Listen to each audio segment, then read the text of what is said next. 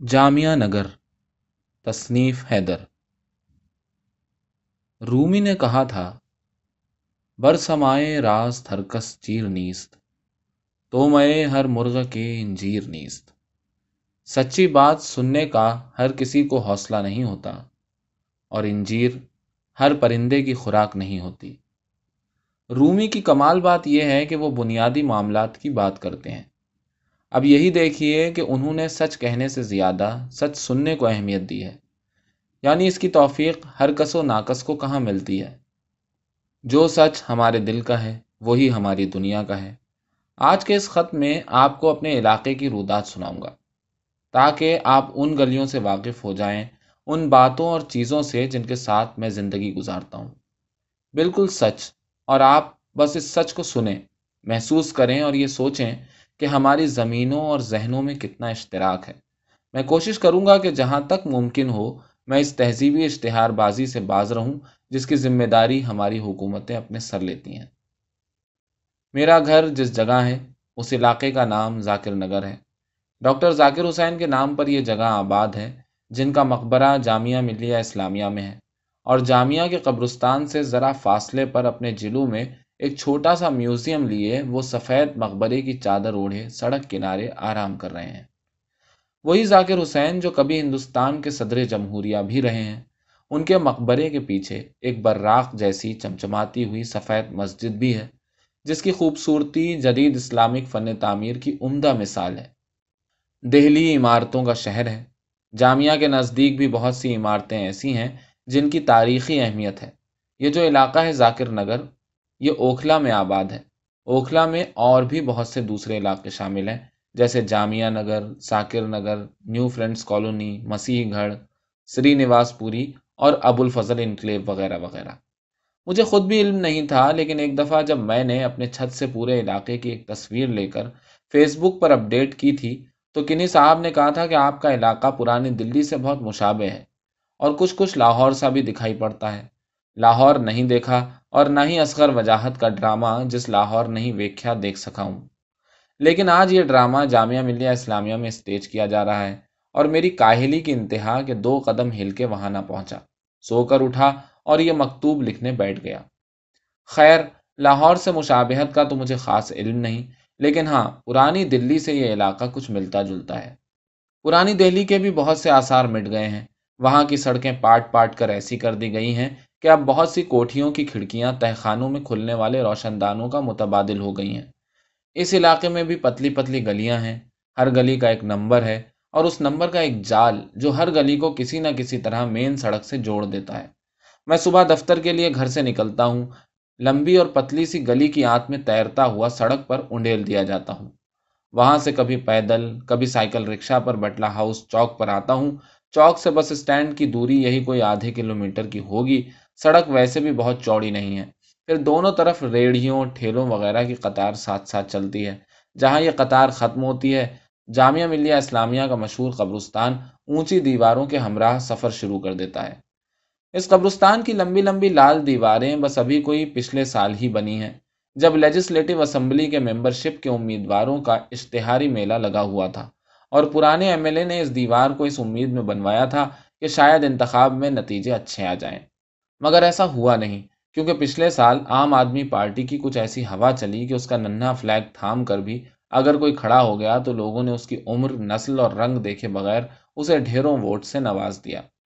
بہرحال M L A تو بدل گئے، مگر حالات نہیں۔ خیر، تو میں قبرستان کے قریب سے گزر رہا تھا۔ یہ قبرستان بہت پرانا ہے۔ جامعہ نے گوالوں کی زمینیں خرید کر اسے وسیع کیا تھا اور ہر سال مرنے والوں کی ایک لمبی فہرست اسے دائم آباد رکھتی ہے۔ خوشونت سنگھ نے کہا تھا کہ مرنے والے کے ساتھ اس سے بہتر سلوک اور کیا ہوگا کہ اسے اسی خاک کے حوالے کر دیا جائے جس سے اس کا وجود پھوٹا تھا۔ میں جب شروع شروع میں اس علاقے میں آیا تھا تو مجھے بچوں کے ایک ادیب، غلام حیدر نے میر کا اچھا سا ایک شعر سنایا تھا قبرستان پر۔ آپ بھی اس کی لذت میں شریک ہو جائیں۔ تو گورے غریباں کی کر سیر کے دنیا میں ان خاک نشینوں نے کیا کیا نہ سہا ہوگا۔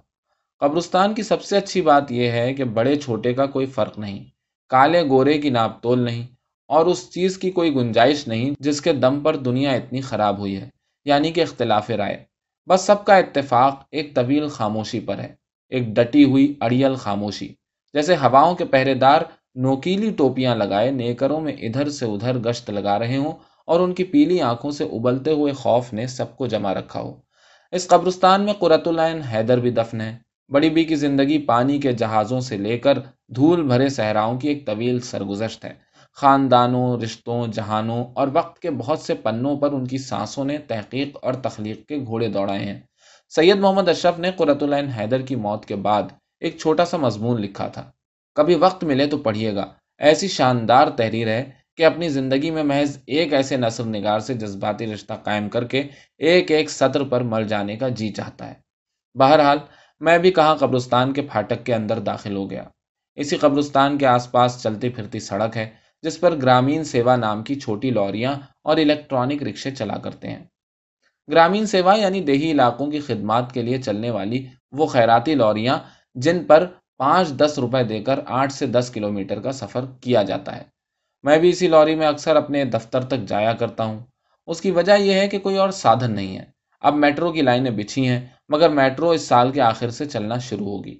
لیکن لوری میں بیٹھنا بھی کوئی کم دلچسپ تجربہ نہیں ہے۔ میں ہمیشہ کنارے کی سیٹ چنتا ہوں۔ کھڑکی کے کنارے نہیں، بلکہ جہاں سے چڑھا اترا جاتا ہے، اس کنارے کی۔ اس کی وجہ یہ ہے کہ جو شخص اندر بیٹھ جائے، بعض اوقات وہ چھ لوگوں کی جگہوں پر آٹھ نو لوگوں کے بیٹھ جانے کی وجہ سے ٹھس جاتا ہے اور ٹھسے سے نہ بیٹھ پاتا ہے، نہ اتر پاتا ہے۔ کبھی کبھار جب بھیڑ زیادہ ہوتی ہے تو میں منزل سے پہلے ہی اتر جاتا ہوں۔ اور کچھ دور پیدل چل لیا کرتا ہوں۔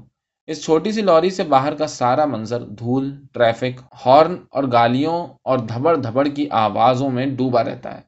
سڑک کے گڑھے اتنے ہیں یا سڑکیں اتنی خراب ہیں جتنی ہماری ذہنی حالت ہے۔ میں نے تو کبھی نہیں دیکھا کہ کسی شخص نے ان گڑھوں کی وجہ سے سرکاری نظام یا ایم ایل اے صاحبان کو گرامین سیوا میں بیٹھ کر برا بھلا کہا ہو، کیونکہ اب یہ ہماری عادتوں میں شمار ہو گئی ہیں۔ اسی طرح جیسے انقلاب فرانس کے بعد چالیس برس سے بند قیدی صرف اس لیے دوبارہ جیلوں میں چلے آئے تھے کہ انہیں بیڑیوں کے بغیر نیند ہی نہیں آتی تھی۔ کتے اس علاقے میں بہت زیادہ ہیں۔ میرے شناسا جانتے ہیں کہ میں کتوں سے بہت ڈرتا ہوں۔ وہ کہیں سے بھی آ جائیں، ادھر ادھر گھومتے پھرتے تو اچانک میرے اوسان خطا ہو جاتے ہیں۔ سنا ہے، جیمز جوائس بھی کتوں سے بہت ڈرتا تھا۔ اس لیے اس اشتراکی نقطے کو مضبوط کرنے کے لیے اب ان سے اور زیادہ ڈرنا شروع کر دیا ہے۔ یوسفی نے لکھا ہے کہ جو شخص کتوں سے نہیں ڈرتا، اس کے حسب نصب پر شک کیا جانا چاہیے۔ اور مجھے بھی ان سے اس معاملے میں اتفاق ہے کہ کتے کے وجود کا مقصد دنیا میں سوائے اس کے اور کوئی نہیں تھا کہ پترس اس پر ایک مضمون لکھ دیں۔ اور اب تو یہ مقصد بھی پورا ہو گیا ہے۔ لیکن میرے نزدیک کتے کا ایک اور مقصد فیض کی وہ بری سی نظم بھی ہو سکتی ہے جس کا عنوان کتے ہے۔ بہرحال دفتر کی رودات کیا سناؤں؟ بس رئیس فروخ کی زبانی اتنا سمجھ لیں کہ کیا جانیے کہ جبر ہے یا اختیار ہے۔ دفتر میں تھوڑی دیر جو کرسی نشی ہوں میں۔ بانی نے لکھا تھا، دن کو دفتر میں اکیلا، شب بھرے گھر میں اکیلا۔ میں کہ اکث منتشر، ایک ایک منظر میں اکیلا۔ میں نے اپنے لیے اسی دفتر کی نگرانی کرتے رہنے والی چوکی دارانہ زندگی سے انحراف کو چنا ہے۔ مجھے دفتر کا ماحول پسند نہیں آتا۔ نوکری کر سکتا ہوں، نہ سرمایہ داری۔ ایک میں مجبوری ہے تو دوسرے میں لاچاری۔ بہرحال بات میرے علاقے کی تھی۔ شام کو دفتر سے گھر آتے وقت اکثر دوست اوکھلا ہیڈ پر بیٹھک جماتے ہیں۔ اوکھلا ہیڈ ذاکر نگر سے نزدیک ایک بہت چھوٹا سا علاقہ ہے، جو کہ دراصل ایک چوک کا نام ہے۔ اوکھلا چونکہ پہاڑی علاقہ ہے اور جمنا ندی کے بالکل کنارے آباد ہے، اس لیے یہاں زمین سطح مرتفعی شکل میں ہے۔ کہیں سے اوبڑ، کہیں سے کھابڑ۔ ہم لوگ جہاں بیٹھتے ہیں، وہ جگہ سڑک سے ذرا نیچے کی جانب ہے۔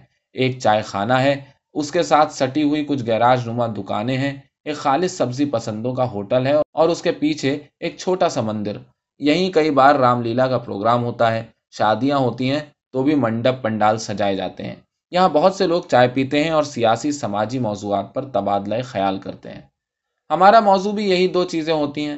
بس ساتھ ساتھ ادبی زوال پر گفتگو، بہت سی چغل خوریوں کے ہلکے اور موٹے گھوٹوں کے ساتھ نگلی جاتی ہے۔ اوکھلا ہیڈ کے نزدیک ایک ٹیلا ہے، جسے ریت کا ٹیلا کہا جاتا ہے۔ ندی خراب ہو گئی، لیکن ٹیلا خوبصورت معلوم ہوتا ہے۔ اس پر ہم لوگ زیادہ دکھائی نہیں دیتے، بس کبھی کبھار کچھ سور منڈراتے ہوئے دکھائی پڑتے ہیں۔ شاید اس لیے کہ جمنا کے قریب گندگی بہت ہو گئی ہے، لیکن سنا ہے کہ لوگ پہلے ادھر خوب جاتے تھے۔ اور جمنا کے کنارے بنی ہوئی سڑک، یہ ٹیلا، یہ سب یہاں کے لوگوں کے لیے ممبئی کے جوہو چوپاٹی کی سی اہمیت رکھتا تھا۔ میں نے تو خیر سمندر دیکھ رکھا ہے اور اس کی گود میں پورے سترہ سال گزارے ہیں، اس لیے مجھ پر دریا کبھی اپنا روب نہیں جما سکتا۔ لیکن پتہ نہیں کیوں گنگا جمنا کو ماں کا سا درجہ دینے والوں نے اس کی اتنی توہین کی ہے۔ اسے اتنا خراب، اتنا مٹمیلا اور بدبودار بنا دیا ہے کہ اس کی خوبصورتی اب پرانے وقتوں کی بات بن کر رہ گئی ہے۔ ذاکر نگر یا جامعہ نگر میں زیادہ آبادی مسلمانوں کی ہے۔ بلڈنگیں اونچی نیچی دور دور تک پھیلتی جا رہی ہیں۔ دریا روز بروز سکڑتا جا رہا ہے۔ یہاں کا پانی جلد اور بالوں کے لیے خراب ہے۔ آب و ہوا میں ایک قسم کی شدت ہے۔ سردی اس بار تو کم پڑی ہے، لیکن میرا دس سال کا تجربہ کہتا ہے کہ دہلی کی سردی اس لیے زیادہ مشہور ہے کیونکہ لوگ یہاں کی گرمی سے خوف کھاتے ہیں۔ مگر اب موسم آگے کی جانب دھکیلے جانے کے باوجود گرمیاں وقت سے پہلے آ گئی ہیں۔ قصائیوں کی دکانیں، ان کے آگے زبان لٹکائے ہوئے کتے، سلوں پر منڈراتی بھن بھناتی مکھیاں، قطار میں لگے ہوئے لوگ، چھوٹے بڑے کھانے کے ہوٹل، نئے قسم کی پزا شاپ، بیوٹی پارلرز اور میڈیکل سٹورز وغیرہ، سبھی کچھ یہاں دیکھنے کے لیے مل جائے گا۔ دکانوں کے بینر پورے دہلی شہر میں سب سے زیادہ اسی علاقے میں اردو میں ملیں گے۔ خوبصورت دیواروں پر چمٹے ہوئے اگلے پچھلے پروگراموں کے پوسٹرز، چھتوں پر بے موسم کبوتر اور پتنگ بازی کرتے شوقینوں کی عجیب و غریب آوازیں۔ سڑک پر تھوکتے، پیکوں کے چھینٹے اڑاتے، سگریٹیں پھونکتے، پیدل چلتے لوگ۔ بلڈنگوں پر نصب موبائل کمپنیوں کے ٹاور، دو عمارتوں کے درمیان جھولتے ہوئے سیاسی بینر، عید یا دیوالی کی لکھی ہوئی مبارکبادیں۔ پائریٹڈ ڈی وی ڈیز کا چلتا ہوا بیوپار، شاہ رخ خان کے ہیئر سٹائل کو مقبول بناتے ہوئے سیلون اور سبزی، مونگ، پھلی، اچار اور پانی بیچنے والوں کی اونچی اونچی آوازیں۔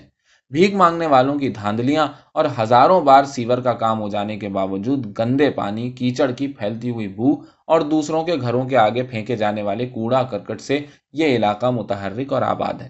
پھر بھی میں اس علاقے میں پچھلے دس سال سے رہ رہا ہوں۔ کرائے کے مکان میں رہتا ہوں۔ اب تک بیس، اکیس گھر اور چار سے پانچ نوکریاں تبدیل کر چکا ہوں۔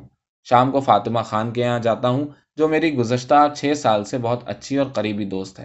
کچھ وقت گزار کر چلا آتا ہوں۔ تعلقات لوگوں سے کم ہیں۔ میرے علاقے میں کھڑکیاں بہت زیادہ ہیں۔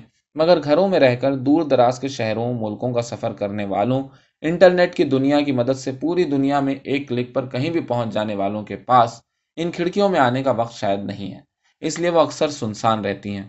مگر میں نے ان گلیوں کو کھڑکیوں سے بہت دیکھا ہے، لیکن اس سب کے باوجود کچھ ہے کہ اس شہر سے اب بھی اجنبیت کا ایک تعلق ہے جو ختم نہیں ہوتا۔ جیسا کہ رسول حمزہ توف نے کہا ہے کہ آپ جس جگہ جائیں، اس شہر میں اس قدر ہی گھومے پھریں کہ اس سے ایک اجنبیت کا تعلق ٹوٹنے نہ پائے۔ جس دن میں نے شہر کو پوری طرح جان لیا، اس میں رہ کر کیا کروں گا؟